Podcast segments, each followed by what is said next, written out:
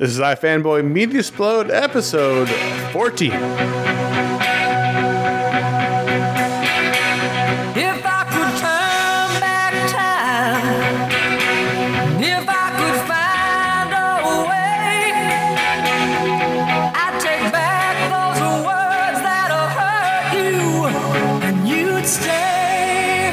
iFanboy Media Explode, episode 14. My name is Connor Kilpatrick. I'm here with Josh Flanagan. Hello. And Ron Richards. Greetings, gentlemen. And this is the show unlocked by the patrons at patreon.com. It is our monthly show. It's dedicated to non-comics media. You know, obviously we have our pick of the week show every week over at ifanboy.com, but this is the show we talk about our non-comics media enjoyment, what we've been watching and doing and enjoying and seeing and loving since the last time we talked. We're going to get started. There'll be spoilers for what we talk about, obviously, so if you're concerned about that, pause the show and come back. We thank the patrons, obviously, for unlocking the show, because we enjoy doing it, so thank you very much. And we're going to start the show, as always, by what we've been watching or enjoying since the last time we talked, and I'll start. It's been a weird last month, but what I got into was Mare of Easttown on HBO. Oh, great show. Horrible name. Awful name. This was the latest prestige drama from HBO, and I said, all right, I'll set it to record. Kate Winslet, cop show, sounds good. But I let it all pile up on my DVR because, you know, things happen. And there was one weekend I was like, let's watch this Mare of Easttown show. I think it was like 4 episodes on my DVR. I think as we record this, this is a 7-episode miniseries, I believe. As we record this, 4 have come out and 5 will be out by the time you hear this. I think that's the case. Yeah. So there was one weekend we watched all 4. And look, you may have seen this parody on SNL. You may have seen people talk about it, but it's really terrific. It's a 7-episode miniseries about a murder in a post-industrial small town in Pennsylvania. Kate Winslet plays the main detective investigating a murdered girl, plus a missing girl, plus other things happen throughout the course of the series. And it's really great. As a murder mystery, it's great, but it's also equally great as a examination of the many post-industrial northeastern towns that used to be factory towns, they used to be mill towns, they used to be towns that were thriving, but now in this new economy aren't doing that well. And it's as much about the murders as it is about the people in the towns. It's almost like a David Simon show. It's not, I'm not going to put it at that level, but it's in similar kind of format. It's much more subtle, but format. Yeah. And also it's really, really well made in a way that I don't think is very apparent when you're watching it. But as I've been moving on, I don't want to be specific because I don't know that I can remember, but there are just ways that they structured and formatted things that you're caught up, right? Yeah, I'm going to do this live where we are. Yeah, there's a bit where the lady who gets a call, who it's a person who has information about her missing daughter, and she calls her friend, and the second that she does that, a character crosses the screen completely innocuously, and it's a really subtle tell, which I kind of gave it away for me, but I did love how it was just this little bit where I was like, oh, they're really thinking about the little cuts and where things are positioned. Everything that you're looking at feels intentional, especially in retrospect. There's a cliffhanger at the end of each episode. And I'm sure that if you were from Pennsylvania, if you were from, west of Philadelphia, maybe you would think the accents weren't any good. They commit to them, though. They do commit. Everyone's committing to those accents. Yep. I mean, Kate Winslet, Julianne Nicholson, Jean Smart, who is incredible always. Jean Smart's delightful. She's. Guy Pearce, Evan Peters, who we last saw as Quicksilver in WandaVision. I had no idea that was him for a while. It's a great cast. It's a small town where everyone knows each other. A lot of people are related to each other. That was part of the joke on the SNL skit. Yeah. Where a girl has gone missing previously, and now a girl has died, and now something else happens throughout the course of the show. And again, the murder propels the story, but it really is almost as much about how these towns have fallen into despair. There's nothing else to do. The people who have any kind of talent or skill leave. Who is left behind, and what do? They're falling into drugs. They're falling into booze. And, there's a Catholic church that's involved. It's all... That's a really good crime procedural. She's a really good cop. Yeah, she's great. And Kate Winslet, as Ron has told us, is luminous. She is luminous. Yes, they've had to dim her way down, but every once in a while she shows through. You're like, oh, right. But she makes you believe that she's not luminous for a little bit, but she can. It's an incredibly good show. Again, it's a 7-episode miniseries. 4 have come out as we record this. The 5th will be out by the time you hear this. I've been riveted by it. We finally started to watch it. I was like, oh, could we watch another one? Let's watch another one. Let's watch another one. Mm-hmm. Until we got caught up, and it was like, oh, man, this is a good show. It is painful because we watch them each as they kind of can't come out. And maybe the first 2 we didn't. But after that, it gets over, and you're like, oh. And we do it as early as we can because we were really excited for it. So you got to wait the whole 7 days, and it's great. We've talked about HBO in the past on this show, between Perry Mason, going back to Boardwalk Empire, and rewinding the clock all the way back to Oz at the beginning. HBO still is the gold standard. Yeah. And Mare of Easttown is still another. It deserves to be in that pantheon of great shows. Now, I don't remember who the showrunner is, but I do know that it wasn't a particularly prestigious resume. Mm-hmm. You know what I mean? It wasn't like somebody came in oh, this person on this show and that show. It's Craig Zobel. I think he's directed all the episodes. Yeah. Yeah. But it's just it reminds me of the other Craig, the guy who did Chernobyl. So Brad Inglesby has written every episode, and Craig Zobel has directed every episode. Right. But either way, when Chernobyl came, that guy had a track record. He'd written Hangover or something like that. But then he comes with this other thing that's like, wow, I didn't know you could do this. And I think this is a little like that. Yeah. In terms of the showrunners. Yeah. They do a great job of capturing what is life like in this town for young women? What is it like for middle-aged dudes? What's it like for the church? They investigate all of these things. Bully girls. And it's horrible for everybody. Mm-hmm. Life is not good for anyone in this town. And these are towns all over the country of the United States, especially in the Northeast where much of the industry was 100 years ago. This town does not feel all that different from the place where I grew up. Right. It was very the kids in the woods, kids party in the woods. There's the bar all the adults go to. There's the church they attend to. It's not metropolitan at all. Yeah. It's not necessarily rural, but nobody's in any cities here. And the smart kids just are desperate to get out of it. Yeah. It feels very authentic and real and important for the times, aside from the murder mystery, which is entirely compelling. Mm-hmm. And Kate Winslet is one of our great actors, and I've been loving it. I don't know why I waited so long to watch it, but I did. And Guy Pearce in the girlfriend role, unless it changes in the next 3 episodes, which is great. He hasn't had shit to do. I was like, something's got to happen with this guy. I hope he's not the murderer. And Evan Peters, again, who played Quicksilver in the X movies and showed up in WandaVision, is great on the show. What a 180. As her partner is terrific. Yeah. It's a great show. It's a really good. If you have missed out on Mare of Easttown, check it out. It's a wonderful murder mystery show. It's recently came up in a conversation just yesterday, in fact, where someone was recommending it to me very strongly, as strongly as you are, so I might have to add it to the list. Don't play the drinking game where you drink every time someone says Mare. Okay. Because you'll die. All right. I'd like to point out, if you go back 3 weeks or so in the chat, I said this show is very good. You did. Oh, yeah, I remember you said that, yeah. And Jean Smart, who was in Watchmen, obviously going back all the way to Designing Women, is incredibly good on this show, too. She's getting to be one of those people when she shows up and stuff. You go, oh, this is probably good. I just want to hang out, drinking Manhattans, doing puzzles, and making smart comments. I just want to hide ice cream. Hide ice cream, drink Manhattans, do puzzles, watch television, make smart aleck comments.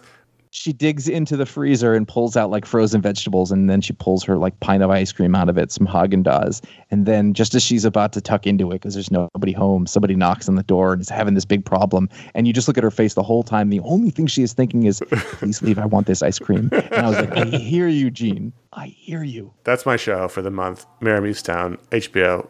Incredible. I'm going to go with 2 things. One's very quick. I just watched Do the Right Thing for the first time in a very long time, and I've been meaning to. It's I don't watch that again. For something kicked me, and I watched it, I haven't in a bit.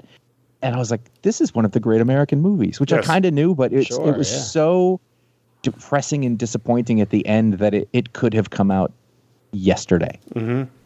The way that worked. But through the whole thing is this snapshot of a part of New York City that isn't typically part of the sort of romantic story of New York City, and it's one of those things it's beautiful. It is a beautiful movie. I mean, I remember always liking it and thinking it was interesting, but now that I came back to it with more of a wider perspective on the world or whatever, it's just amazing. And for such a young filmmaker to put something together like that. Spike Lee is an incredibly good director, and this is his best film. It's his best film. I remember watching it in high school and really liking it, but then watching it again in college, really being blown away by it, then watching it again as more of an adult. It's something you keep coming to as you sort of age. It was just on TV the other day, and I watched probably about half an hour of it just because I had time, and it was just sort of dipping into it.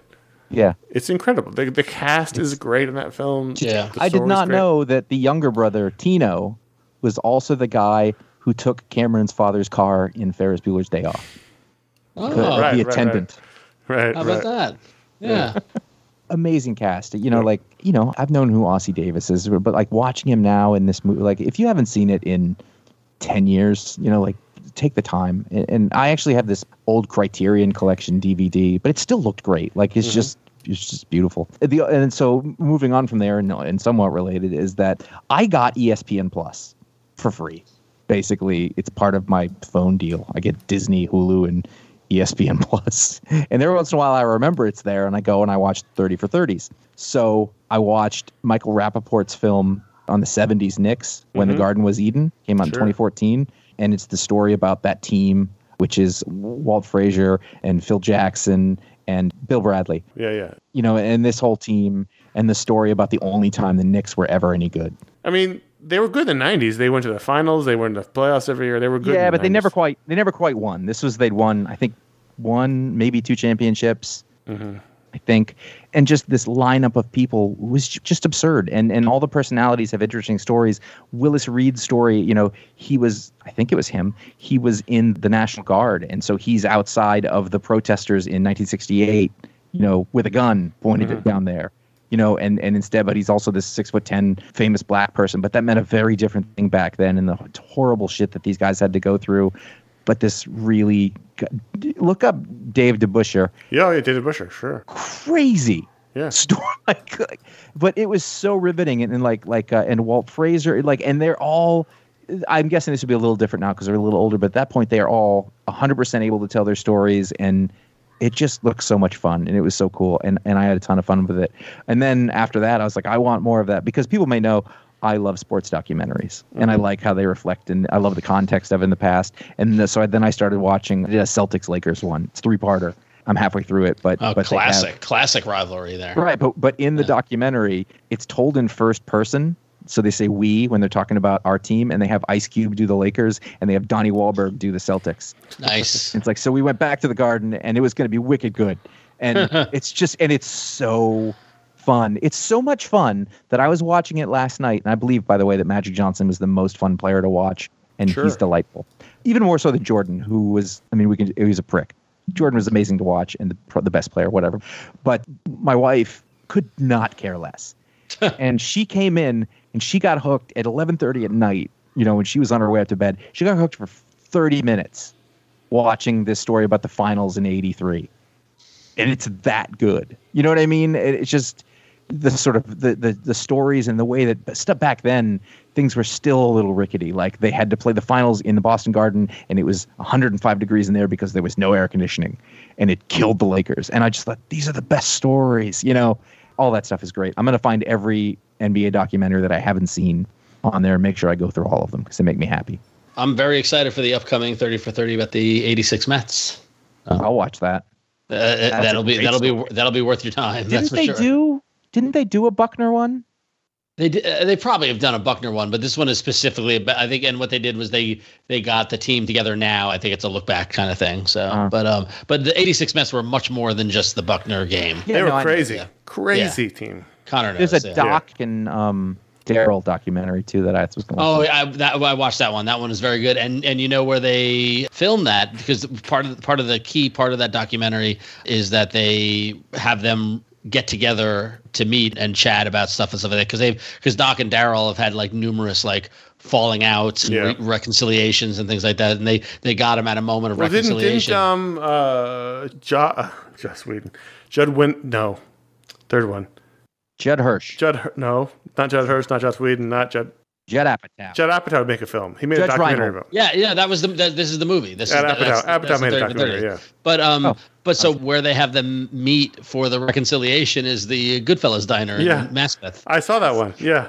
Hey, and real quick, I don't mean to. I was listening to the Death at the Wing podcast, which is about NBA deaths through the 60s, 70s, and 80s, and it is fascinating. If you like anything I just said, it's hosted and executive produced by Adam McKay. For some reason, amazing podcast. I've been very much enjoying it. Anyway. But I'm very looking forward to the 86 documentary. I'm very excited. Yeah, it should be fun.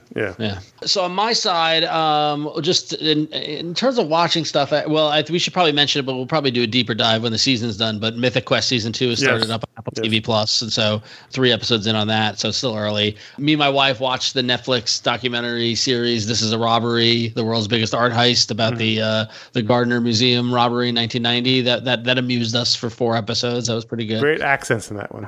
And I was going to talk more about the criminals by the end. Oh my God! Yeah, I'm fascinated by these Netflix documentaries that they clearly have a doc unit that spin up these 4 episode things, and like they don't solve anything. There's no answer. No, it's just fascinating. It's kind of frustrating. Yeah, it's a little frustrating because it's just because a lot of it gets kind of redundant after a while. But I think knowing it now going in, like at the beginning, like oh they don't know. Yeah. So yeah, it's fine. The main thing I want to talk about, and then I have another thing I want to talk about, but the WeWork documentary on Hulu. Oh, I would strongly recommend, just if you're fascinated in Schadenfreude, torture porn, business stories.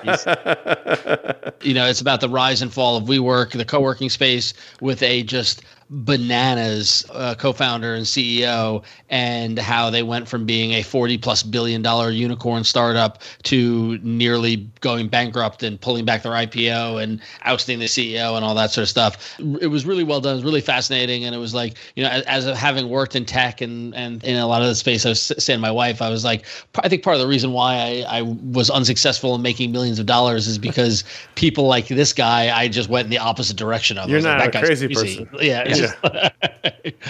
Is this like do you remember the Kozmo one? K-O-Z-M-O? Yes, yeah. That was a great documentary too. My first job out of college was the PA at a station in New York, and we had the Kozmo founder on our show, and it was that company.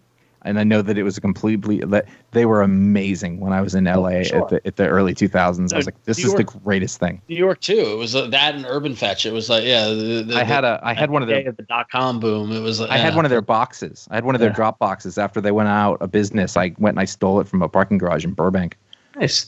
And in it was a copy of The Replacements, the Gene Hackman, Keanu Reeves movie. Oh, that was a good movie. So the WeWork documentary is definitely worth the 2 hours just to see the kind of bananas. But I will say, I could get into that right now. I think that would be pretty good right now. Yeah, I think you'll enjoy it. It'll be fun. You guys should watch it. We can talk about it. But it's never. I've already heard people be like, it's like the Fyre Fest of startup companies. It's like, all right, enough with the Fyre Fest. Like, but no, that's not even. I mean, that's interesting, but it's not one of the good ones. Yeah, exactly. But it definitely was a shit show, and it's definitely worth watching. Just if you're into business and all that sort of stuff in terms of how this stuff happens, and also just like the layers of bullshit that the venture world and like startups and stuff like that is based on, and just like and which I can personally vouch for, just the amount of bullshit that goes on in the world and people with money, and it just drives me crazy sometimes. But in the past 24 hours, what I do want to mention and what's kind of consumed my media enjoyment, unfortunately, he's got some bad news yesterday that the lead singer of one of my favorite bands, a band called World Inferno Friendship Society, passed away. He went by the name of Jack Terry Cloth. His real name was Pete Ventantonio. I think he's from Asbury Park, Bridgewater, New Jersey. But yeah, in terms of legendary punk showman, he was one of the best. And so like over the past 24 hours, I've been listening to a lot of his music, as well as watching videos of the band play, and just like seeing just like the outpouring on Twitter, like Jeff Rosenstock and Damien Abraham and Laura Jane Grace and just other people, just like, Craig Finn from the Hold Steady, just, kind of praising the guy's work. And as somebody who probably you've never heard of, but did a amazing blend of punk and like cabaret, like performance, just sounds like, exactly like your kind of thing. Yeah, no, I mean, it really just, and he was just, I interviewed him when I did my zine in like 98 or 99. And he was always so nice to me. He was in a punk band called Sticks and Stones, who I saw with the Bouncing Souls, like in 1993 or 94, like one of my first punk shows ever.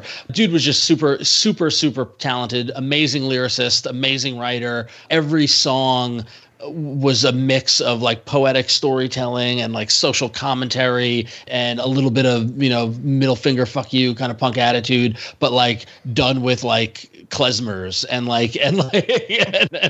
like this amazing cabaret behind them. They were just so good. So if you're curious, if you want to see just a real talent who's gone far too soon, who's 50, gone, you know, sooner than he should have been, check out the World Inferno Friendship Society. They've got a bunch of records. They're just so great. So there's a whole bunch of videos on YouTube. You can check them out. You can see what I'm talking about. But the dude was like, I remember I saw them when I lived in San Francisco at the rickshaw stop, and it was like one of those, like when you're really into live music, like you get like, there are these nights that are just like sweaty and full of energy, and you just walk out wide awake and just like, and like he was able to engage the crowd in a way and like get everybody involved in the show in a way that is just unforgettable. So gone too soon. So celebrate his legacy. Go watch some of the videos on YouTube of him or listen to some of the records. Strongly recommend it. They were just so great. All right. So we like to have a main topic, and Tenet, the big Christopher Nolan film, hit HBO Max this past month, and we had all been looking forward to it in various ways before the pandemic. And we thought, well, this is a good chance to really visit it, because only Josh had watched it prior to... I rented it. Josh had rented it when it was on VOD. So we thought, let's watch it, let's talk about it, let's review it. We're all Christopher Nolan fans in some degree or another. This is a major release that got caught up in the maelstrom of the pandemic. Nolan wanted it to be only in theaters. That didn't work out. It came out in VOD, but it was really kind of too early for it to make an impact. It led to the major falling out between Nolan and Warner's, and you know his epic quote is I went to bed being a director at one of the greatest movie studios in history to waking up to having a release on the worst streaming service. Right. So it hit recently. We thought, well, this is a good chance to talk about it, watch it, and so we have, and we're going to talk about it and watch it. Spoilers. It's not the worst streaming service. What is the worst streaming service? I mean, there's a lot. I just googled the worst streaming service, and I mean, it was the one that tanked the Quibi. Quibi. Oh, Quibi. Yeah, Quibi. That was the worst. I mean, like it's not there anymore, but that's the worst one. So Tenet came out in 2020, written and directed by Christopher Nolan, starring John David Washington and Robert Pattinson and Michael Caine. And the usual suspects in a Nolan film. I'm very curious. So, Josh, when did you watch it? Is Peacock the worst? It's free. I don't know. There's so many that I don't know about or deal with. I mean, to somebody, it's their favorite. Yeah. Yeah. All right. Sorry. Josh, when did you watch it? I don't know. I didn't get it when it came out, like when it was the $20, $25 rental. I waited until it was like, you know, $6. Mm-hmm. So I'm going to guess in the summer. Right. Or fall. I don't know for sure. And Ron, you and I both watched HBO. I watched it last night, and then I watched the last 30 minutes 3 hours ago, because my wife bailed out 2 hours into the movie, and she wanted to watch the rest of it. It's a very long movie, by the way. 150 minutes. Yeah. I love a Christopher Nolan film. To me, it's an event, because he's trying. There's only a handful of filmmakers out there who are really sort of trying to push the envelope, and Nolan may not always succeed. Push the envelope while also having a budget. I'm sure there's plenty of people doing it. For sure. Well, but I mean, at a studio, also, at a Warner Brothers, at a Sony or whoever, like Tarantino or whoever. And also in this landscape of films and media and entertainment that we have, it is a rare thing when there is a wholly unique written for the movie kind of movie, right? And this was written on film. Yeah, written and directed by Nolan. A story conceived on Nolan. It's not based on a 70s sitcom or a remake of a 1940s movie or anything. It's original. It's like this. This is something that Nolan has been working on for years because he had the idea and it finally came that, you know, like we talked a couple of years ago, we talked about Knives Out being like that kind of thing where like a, you know, here is a artistic vision of a filmmaker. And like, honestly, there's not enough of these it's in like theaters, Nolan and Tarantino. Yeah. Like that's really kind of it. Yeah. My initial thought is I was really kind of bummed I didn't see it in a theater because I feel like the immersive experience of the theater would have changed it. Well, there's nothing like the Nolan Inception in the Batesy Theater kind of thing, and I was like, my thought, you know, 20 minutes into this was like, oh man, I wish I could have saw this in the theater, because it would have felt way more immersive and way more kind of, you know, it's easy to get distracted at home. You know, you can talk, you can look at things up. No, so this is what I do when we watch this stuff. What I'm now doing is that I put my phone in the kitchen and I lower the dimmable light, you know, whatever, in the living room, and I would dim the light to like movie theater and like I'm just watching the movie. Like I don't even hold the remote. I put the remote away and like it is in the movie, and like don't even pause for bathroom or anything like that. Try to give it 100% attention. Yeah.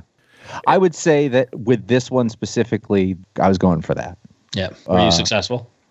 Yeah. I think we even made it all the way through, but it was, you know, it was a bear in terms of, here's how I describe the movie. And we're going to talk about spoilers and I don't want to get ahead of it, but like it is a movie that requires massive attention for 2 hours and 20 minutes where you have no idea what the fuck is going on. Yep. You have no idea what is going on in that movie until the very end. And I think it is worth it at that point. I will say that there was a moment in the last 20 minutes of the movie that I felt like I was like, oh, that's awesome. Like it looped around and got you. And like, and cause the whole thing, like what's interesting about this film. And I love, it's funny because I love time travel films. Like I love that as a concept. This is not a time travel film, although there's a little bit of time travel. It's a time manipulation film, right? Yep. Which is a whole nother layer of looking at travel. It, right? And like, and it's funny because I put off watching this until last night because we're going to talk about it here, and I'm so pissed at myself for not watching it the day it became available to watch it, because like this is the kind of movie I would have been in the theater the weekend it opened for, and like and it totally delivered on that feeling. In our other lives as comic book people, we talk about comics every day, and I think Nolan is the Grant Morrison of film. Yeah. In that he takes big swings, and they don't always connect, but you got to respect the swing. Yeah. You know, he shoots on film. It's almost all practical effects. He doesn't it's no green screen or CGI. It's all original. He doesn't care if you understand what's going on. He will tell his story, and he will take that big swing, and it may not work. And it's all personal. Like, I didn't love Interstellar. Josh loves Interstellar, but it was a big swing and I respect it. Uh-huh. And I don't love Inception. And I love Obsession. You know? So, like, yeah. But you can't deny that when a Nolan film comes out, it's a big deal because it's going to be something different. I don't think there's a single Nolan film I dislike. Like, I think I like all of Nolan's movies. Have you seen Dark Knight Rises? Yeah. I kind of put that aside. I the Batman movies. But if you think about, like, Dunkirk, Prestige, Interstellar, Prestige, Inception, Memento. Memento is amazing. He's at least trying to do something interesting and new. Insomnia. Yeah. I've never seen that one. Dunkirk is incredible. Yeah. Dunkirk was my favorite movie that year, yeah. It might be his best film. So Dunkirk? Dunkirk, yeah, for sure. It's the most... Okay, we're not putting Batman in there, but it's. I think it's the most... Including Batman. Of those are his films. Yeah, I know, but with what I was saying, I'm like, if we're talking about accessibility, like Dunkirk is a sort of story. It's rooted in something. The other ones you've got to, you know, Interstellar, Tenet, Inception, like you have to think about. Insomnia, Memento. I have seen Insomnia. I was thinking of Following. I've never seen Following. This may be a discussion for the end, but I was thinking about it last night about how I'd rank his films. Ooh, I might put Dunkirk at the top, but anyway. So it's even hard to describe what this film's about. You know, John David Washington is the protagonist. He doesn't have a name. He is a recruiter to this group. I think it's called Tenet. Yeah. Confusing. Oh, you're saying it backwards. Yeah. It's actually Tenet. Tenet is involved in time manipulation and time travel and keeping the world correct. Robert Pattinson ends up being his like partner. What we find out is that they're trying to avoid World War III. Because the future is at war with the past, which is such an amazing concept. That's such a great idea. You know, Kenneth Branagh plays a Russian oligarch who has this algorithm that, when enacted, will undo all of time. And there's a bit about the people in the future going back in the past because the future is so terrible. It is very confusing for a long time. John David Washington and Robert Pattinson are trying to keep Kenneth Branagh from enacting this algorithm. That's the main thrust of the story. I mean, look, I had heard the criticism. Clearly, someone needs to talk to Nolan about his fetish of putting his actors behind masks that make you unable to understand what they're saying. It's happened in this movie. It happened in Dunkirk. It happened in Dark Knight Rises. He was born in the dark. I got a disc from a Redbox. I got a Blu-ray from a Redbox in January. That's when I saw this, because it was before it was on streaming. You could get you rent the disc. So that's how I did that. That's how you watched this? Yeah, I watched it on Blu-ray, which means that, which I liked. I thought for this kind of movie, I was like, well, I might as well make it as high res as possible. And there was bits in it where, because there's parts that would have been IMAX, and so it appeared like it was in almost like 4:3 on my TV, and I was like, what the hell is going on here? And then it sort of popped back. I mean, to me, story aside, I was really impressed by the visuals. Yeah. The whole idea of this film is Tenet, backwards and forwards. You can travel backwards in time, but you don't zap there. You have to actually live time backwards. So the movie inverts on itself several times, and things go backwards and forwards. And I was super impressed with the construction of the movie.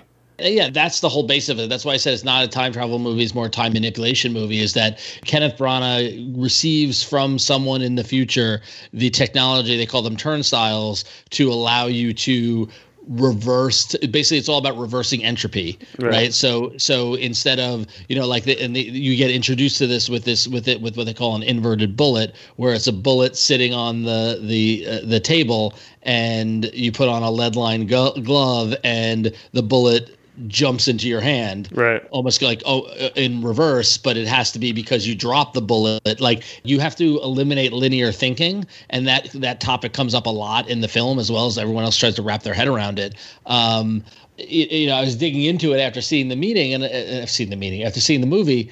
Connor, did you look into the Sator Square influence? Yes, I did. Yeah. So there's a Sator. It's called the Sator Square, and it's a two-dimensional word square that's got 5 Latin words that are palindromes. Yes. And Tenet is the middle one. And basically, the way they're laid out is you read the words backwards and forwards. It kind of works in all different directions. Something like that. Google it, look it up on Wikipedia. You can see it. Yep. But like all the character names are and a location in the movie are all come from the Sator Square, which was found in France, and in years it's very, very old and that sort of thing. So like there's such an amazing kind of lineage or some kind of connection to this, that he's seeing this thing that's been like they said, the earliest Sator Square was found in the ruins of Pompeii, right? Which is, they go to Pompeii in the movie. Like it's like there's so many things that are connected to this. Like it's so deep and it's so layered, and it just shows that how much time he put into crafting the story. Like such a vision. It was great. And like I said, there when you play with time like that, there are moments in the beginning of the film that pay off at the end of the film. And like one of the concepts that they keep bringing up that ultimately becomes the last final act of the movie, which is what they call, a temporal pincer movement, where you had two army groups, one moving forward in time and one moving in reverse in time, and they're kind of running a maneuver as they crisscross each other. And as you see that happen, and as the movie finishes, you realize the entire movie is that. Yeah. And just the way that he was able to, because that's a very difficult, and it's a very difficult concept to get across, and it didn't click, like Josh, like you said, it doesn't click until the end. And the way he uses visual language in the film to make it click, I think, is so elegant and so amazing. In that last final act of the film, there are two army units, and like I said, one is moving forward, one is moving in reverse. The team that's moving forward has got red flags on their shoulders, and the team that's moving in reverse have got blue flags on their shoulders. And that's when I realized that throughout the film, past us, he uses red for forward momentum and blue for backward momentum throughout, in lighting, throughout the whole film. And then I went, oh my God, that scene. Okay, now I get it. And it all clicked. And that's not easy to do. It's so meticulous that, and I have been thinking about this since then. So I watched it in January, and I've been thinking about it. It's one of those things that really sticks with you. And I remember and you have to have that conversation after the movie's over. And Ron, you may not have had time for this because you had to rush through it. But yeah, you go, oh, okay, wait, no, so this, and then all the things that you thought didn't make sense. Yep. They did. And it was, it was meticulously crafted. I'm sure there are people out there who, the top 10 plot holes, but I don't care. It's like, it does, none of that really matters. Like, it worked, and it's deeply impressive in that way. That's where I finish with this film. And it's hard because I'm very impressed by the construction of it. I don't know if it's a successful film. It's all of those things are so impressive, but that's it. There's not much personality. Yes. There's not much. The protagonist as it is, we don't know who he is, why we should care about him. I mean, right. John David Washington is extremely charismatic, and he's good looking to watch, but he's got very little to work with from a character standpoint. And so it's very clinical. Yeah. And there are segments that I really love. There's set pieces. I love the opening set piece where they rescuing all those people, which is based on a real life event. I love the middle set piece with the car chase that happens in reverse. I love the end set piece with the armies. I love the Michael Caine scene. I love scenes of this film. Yep. But taken as a whole, I don't know that it is a successful story. I don't know that it's a successful film. I can't imagine ever going back and rewatching it. Yeah, no, I think you're right. Like, it was a lot of work, and you'd only be watching it to sort of put those connections together, I think. But it's interesting that I think the thing with Inception is that I got lost in all that stuff, and I didn't really care about many of the characters. I've got it here, and I've tried to rewatch it a couple times, and I want to give it another chance, but at the same time, the thing that I love about Interstellar, other than the fact that I love all that stuff about Interstellar, is that the real focus on that is that those characters are fully realized. You know, like, you understand. It's like, literally, the movie is about love being the fifth dimension, which is a little goofy, but you always have that to hang on. You have this, love of a father and his daughter towards each other, and how it spans space and time, and that really works. I think that's the glue that you need for a movie like that, and that's why I watched that movie dozens of times over. I will say one of my criticisms of Tenet is that the weak point of the protagonist, or whatever, or what makes him a hero, or whatever, is Neil Stevenson. Yeah, is this connection with Kenneth Branagh's wife and protecting her above all costs and all this sort of stuff. Her being like pretty, I don't understand why he was so so attached to her.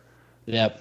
Yeah. I think that the one place that worked, though, is that you find out, and I keep wanting to call him Jude Law because this would have been his role at some point. Yep. Pattinson and him, at least at some point, you go, oh, they had a great chemistry. I like the two of them. Yes, they did. They were the best part of the film. Yes. I will say, like, Pattinson being in the film, for whatever reason, you carry the Twilight. Like, I feel bad for the guy because I'm like, oh, Pat, but like, he was quite good. I don't think about Twilight at all. I've never seen it. I think about Harry Potter, and he's done a lot of great indie work. He's in Harry Potter? He's Cedric Diggory.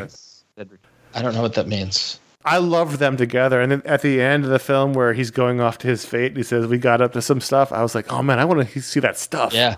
Yeah. Because they were really great together. That was my favorite part of the film. Yeah. Yeah. What I'm saying is they were a great relationship, the two of them. Absolutely. Well, and so going into it, Pattinson, and spoilers, Connor gave the spoiler warning, but like the opening scene in the opera, the mystery person was Pattinson, right? Yeah, I assume so. Yeah, that's what I thought. Yeah, okay. I mean, look, there was a lot of great moments where you're like, oh, man, that's what happened? You know, like, he was fighting himself, or like, that was cool. But like, I was wondering how much of it was satisfaction of construction versus satisfaction of storytelling. Most of it. It's tough because I respect the difficulty it takes to pull this movie off. The writing of it, the directing of it, the acting of it. Well, it's interesting because the question is like, what do you want from a movie? But at the end of the day, you want a good story. So yeah, no, I think you're right, but I think that there's something to be said. I think there's music like this where it's math rock or whatever it is. Like, it's all about the construction. You may not. It's Rush. That's like that's what I think of as Rush. And there's people who really get into that, and that's the thing that it is. But I don't know if it's enough for me. And I don't know if we're talking about like what you think of as a Hollywood movie as a thing doesn't make you feel anything other than satisfaction of a math problem solved. I mean, I don't regret watching it. Absolutely not. But like I said, am I ever going to go back and watch Tenet? No. Mm-hmm. Oh, I could see this. I could definitely see this getting. I mean, whether or not I will, because you guys know we've discussed my penchant to not go back and rewatch things. Mm-hmm. But I could see this the kind of thing where someone with more time on their hands going back for multiple viewings to try to piece it together, uncover more earlier, like with more, like having the knowledge of seeing it once. I imagine the second or third time would be even more enhanced because you pick up other stuff. I could see it paying dividends in that regard. Yeah. But it would be some nerd shit, and it probably wouldn't. It wouldn't be because you're going back to get a feeling, right? Which is why I rewatch a movie most of the time. Right. It's a puzzle. Yeah, it's a exactly. I will say though, but my barometer with a lot of this stuff is my wife, who doesn't want to watch anything new. Like she's I gotta talk her into it. And like I was like, well, I've got to watch this thing for the show. And she's like, all right, fine, I'll watch it with you. And like when we paused at the 2-hour mark for her to go to sleep, she's like, this is very good. I haven't seen a movie this good in a very long time. And like was completely enraptured and engaged. So like someone who's not as analytical as we are coming into it completely blind and like we talked about it all day today until she got to finish watching it. And, you know, like it worked. But the audacity of it is respectable. I totally respect Nolan's vehemence as a filmmaker. He wants to shoot on film. He wants to film in theater. He wants to be able to control the sound. He wants to be able to tell the story. He's not going to do a thing unless it's a Bond film based on something else or Batman. Right. This is basically his Bond film. I totally respect it and love him for that. But I don't know if it results, in this particular instance, in a very emotionally satisfying experience as much as an intellectual experience. But I found myself going, I love this guy. I'm watching this, I'm going, I love this guy. He's shooting a crazy car chase in practical. It's all practical. He's I love him for it. But, you know, Dunkirk was his last film before that was Interstellar, before that was Dark Knight Rises. For me, it's been a rough road, you know. I don't see anyone challenging film as a storytelling device the way Nolan is. If you go back to Dunkirk with how Dunkirk played with, you know, you had three parallel stories happening on different time frames, right? One happening over many, many hours, one happening over minutes, and one in between the two. Yeah. Right. That no one's playing with the form. No one does that. Even Tarantino is not playing with the form like Nolan is playing with the form. I would. Yeah. I mean, somebody who knows more about film will do better job at this than me, but it makes me think of Orson Welles. Yeah, sure. Yeah, it's that kind of thing where Orson Welles said, "No, I'm doing it this way," right? And he didn't let anybody get away with it, and you know he had the clout to do that. And I'm sure there's probably international people, but I can't think of another American director like that who got to that height. Right. You know, who is able to do that and then also sustained. I mean, you could say, you know, Coppola had a shot at that, but then I don't know, the Apocalypse Now destroyed him. Who knows? I mean, but when something comes out, even if you don't like it, when you don't love it, there's going to be something there that's going to blow your eyeballs out, right? One way or another. And I think that's laudable. There's nothing but laudable here.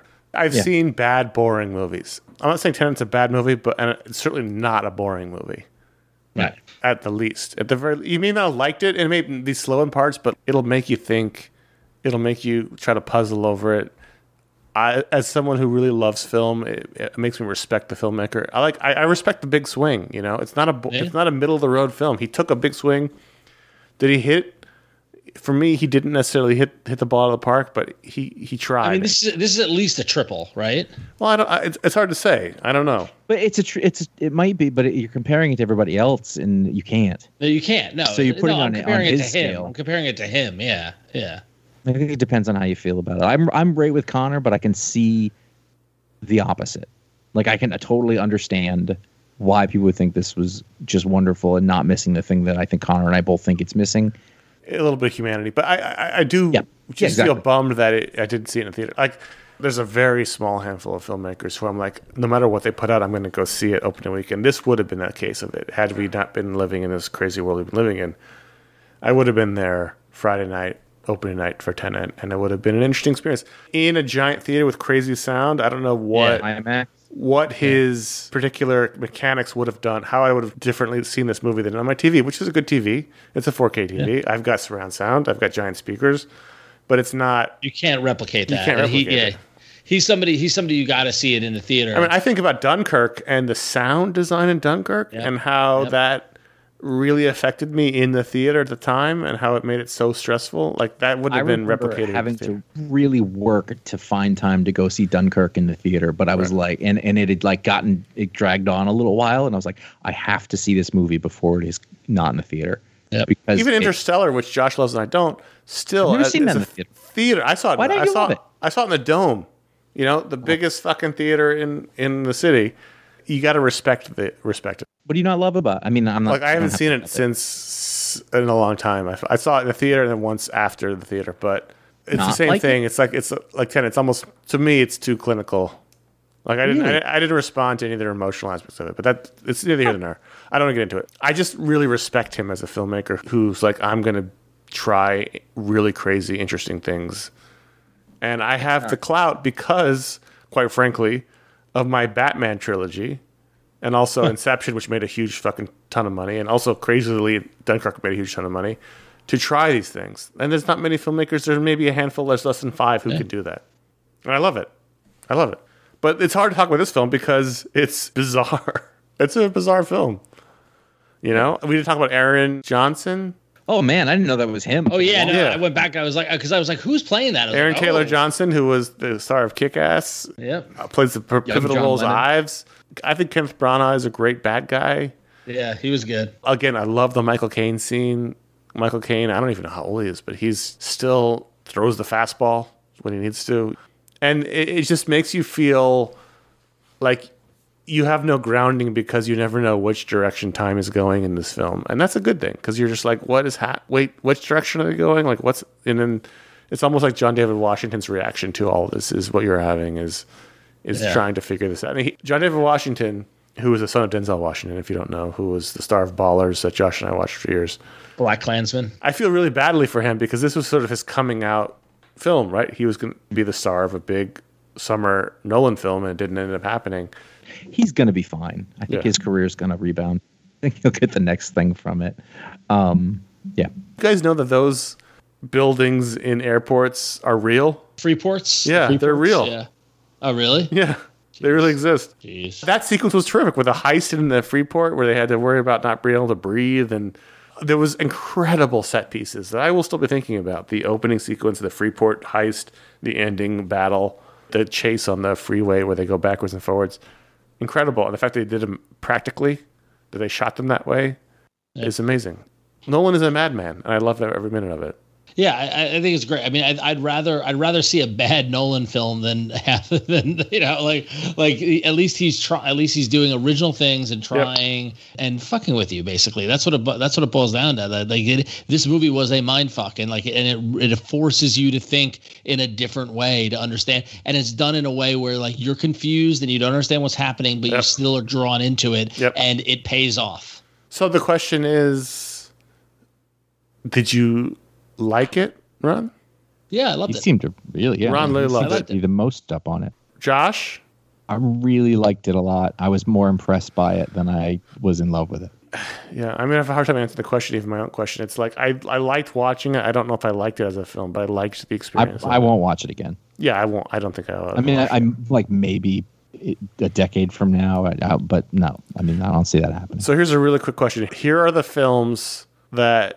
The major films, not the shorts and everything, that Nolan has directed, okay?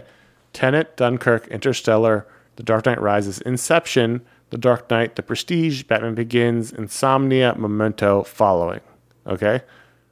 Of those, what are your top three Nolan films? Top three? Top three. Can you give the list again? Tenet, Dunkirk, Interstellar, The Dark Knight Rises, Inception, The Dark Knight, The Prestige, Batman Begins, Insomnia, Memento, Following. I've seen all those but Following. I'm putting all the Batman movies aside. Okay, well, you can or can't. It's up to you. Yeah, no, I'm just choosing to. Yeah, sure, because they're their own thing, you know, like that sort of thing. I probably would go Prestige. Number one? No, 3-1. 3-1. Okay. 3, 2, 1. Prestige, Memento, Inception. Josh, I'm going up. So I'm right between Prestige and The Dark Knight. Mm-hmm. So I'm gonna say Dark Knight, Dunkirk, and Interstellar. And I'll say number one. I think number one right now is Dunkirk, then The Dark Knight, then Inception. But I'm just always excited when he has a new film coming out. Yeah, I just always am. Yeah. I mean, he's a true. I mean, I hate to say it, but he's a true auteur. You know, like he is like he is one of this generation's best directors, if you ask me. Period. For sure. Yeah. I don't think you have to hate to say it. No, I think it's pretty straightforward. Yeah. He has his desires and his drives, and what he believes in, and he doesn't give up on it, and I respect that. Yeah. So that's our main topic. We have an email I want to get to real quickly. We have a little bit of time left. It'll be a short question. Patrick K. from North Carolina writes in and says, I've been wondering, do you prefer for the streaming services to drop the whole series at once like Netflix did with the Marvel series? Or do you like releasing an episode at a time like Disney Plus did with The Mandalorian and others? I've been thinking about this since the beginning when the Invincible series started. So we've talked about this a bunch. But I mean, and I think we're all on the same page. Yeah, I'm a strong advocate for the weekly release. Absolutely. I think for most, like for a prestige thing, for a thing that you love, for garbage junk that you're just filling time with or whatever. Like, so for example, you know, those Disney Plus shows, that's at weekly's the way to go. They're for the Apple garbage. Plus TV shows. No, I'm not talking about that. I mean, but like those documentaries on Netflix where you just sort of watch through them, the 4-part ones, those can all come out at once. I don't care. Not garbage, but just, you know, like. No, I think you're right. Yes. I mean, the things that you want to get involved with, I want them to be weekly. I want the week to talk about it, to think about it, to talk, you know, to engage in it. And to build that anticipation. I mean, that's the thing about, like, right now, it was like this with, it's the HBO shows, the Perry Mason with Mare of Easttown U. Right. You could say, is it Sunday? Right. You know, have a thing to look forward to. And I don't know how much of that has to do with the fact that we grew up when we did. So this wasn't a thing. You know, like, you had to wait for the things. But I think we all understand the difference of if you get everything all at once, it doesn't have as much meaning. You know, you've eaten everything. There's nothing left. You know, you're not enjoying it, and you forget about it more quickly because there's always the next thing that's coming. You have to take your time with these. You know, so all the best things in life are like that. You love Friday because it's like, oh, there's either a new WandaVision, or there's a new Falcon and the Winter Soldier, or there's a new Mandalorian, or there's a new Mythic Quest, or there's a new Ted Lasso. Mm-hmm. I'd rather look forward to that than binge them all, as much as I love those shows. It's a reintroduction of the water cooler. I have coworkers, and Friday's the day that, you know, or, you know, Monday or whatever, and because you can't do that when 8 episodes of something comes out at one time. It's over. Can't watch all of it at once. Yeah. No, because what happens is we all get mixed. It's like it's hard, like it's with like a novel. Like, you guys will read it. What episode are you on? I'm on 4, you're on 5, I'm on 7. Let's not talk about it. Yeah. Otherwise, we can all be on the same page. Yeah. Yes, and that makes it so much more. That, you know, this is a thing that I hadn't really thought of, but, you know, that means that we can all be having the same conversation at the same time, mm-hmm. which isn't possible when we've all got to find 8 hours to do something. Right. And so it's bringing back that, because people don't watch broadcast TV. I do. In the same way that you I know that you are an outlier, but at least in our time, so those aren't the shows nobody's talking about. I literally couldn't tell you an NBC TV show. The Good Girls. Young Rock. I know, but and again, I had several people tell me that from the last episode who found the Young Rock and watched it and loved it. Right, but you don't have a group of people who every time a new episode comes out, you talk to them. No, the world has changed. This is not, you know, 20 years ago in the office on Monday talking about the Sunday night show from HBO. It's not it's not ER on Friday or whatever it is. Mad Men on Monday morning. It doesn't happen anymore. And so this has brought that part of it back, and I think that there's real value in that we forgot about. It's funny because a lot of us discovered like Battlestar Galactica on DVD, and so we binged it to catch up. But by the time that last season came out, you know, every week, that was like, wow, right? They're in the fracking ship. Like, right. And that was part of it. That's part of that experience. That experience does not exist if you drop 10 hours in it. One doesn't. And there's a million shows. We're all busy. Yep. I just love that so many of the streaming services have adopted this. You remember like Hulu with 11/22/63, I think was the first time where, I mean, it maybe was happening before that, but it was the first of the streaming shows that we were all like, hey, we're watching them weekly. And so every, you know, whatever day it came out. Yeah, yeah. It felt like so much fun. Yeah. And it was good. Yeah, the only other time that happens was HBO shows. So Game of Thrones was like that or you know, The Sopranos or whatever. But the streamers weren't doing it. And now they went, oh, there's value in it. It is interesting because these guys aren't operating on anything other than cold-blooded business tactics. So there must be some sort of... Well, I think you're more likely to watch an episode. So say The Mandalorian comes out. Right. I think you're more likely to watch a Mandalorian episode 2 or 3 times in a given week as you wait for the next one than you would be if you watched all of them at once. And maybe watch all of them. Never talk about it again. At one point. Well, if you think back to the show that really, so I think changed the conversation, it was the Jinx documentary. That was about Robert Durst's The Murder Show. Okay, yep.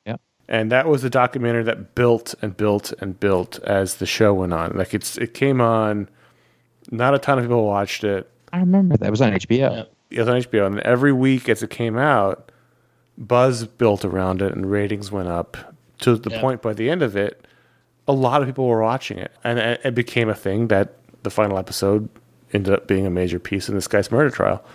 But if you drop all those Jinx episodes at one time, not a lot of people are talking about it. But it was allowed to build. It was allowed to build week to week to week to week. You could make an argument that first serial podcast, that first season of those, this is the same kind of thing. Like, they let that be a thing. You know, it's almost like the streamers took a lot of stuff from TV and then were like, binging is the thing. And then they had to relearn. Right. You know, what they took was the DVD, right? They took that in the early 2000s, people were catching up on shows they missed via DVD. I did it with The Sopranos. I did it with The Shield that I hadn't got on originally, and I got the discs and I caught up on them. And that was the model they took was, well, these guys want to watch them all at once. And there's certainly people who want to watch everything at once, and that's fine. But I think they came back around to, no, there's a cultural value to once a week. And not just a cultural value, but a business value. This will grow the audience. The audience will grow organically as they hear people talking about it.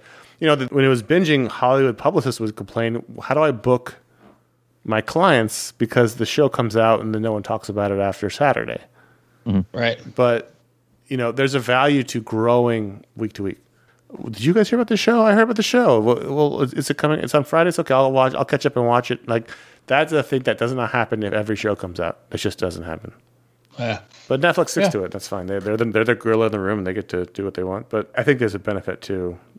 It's the one that I don't go to.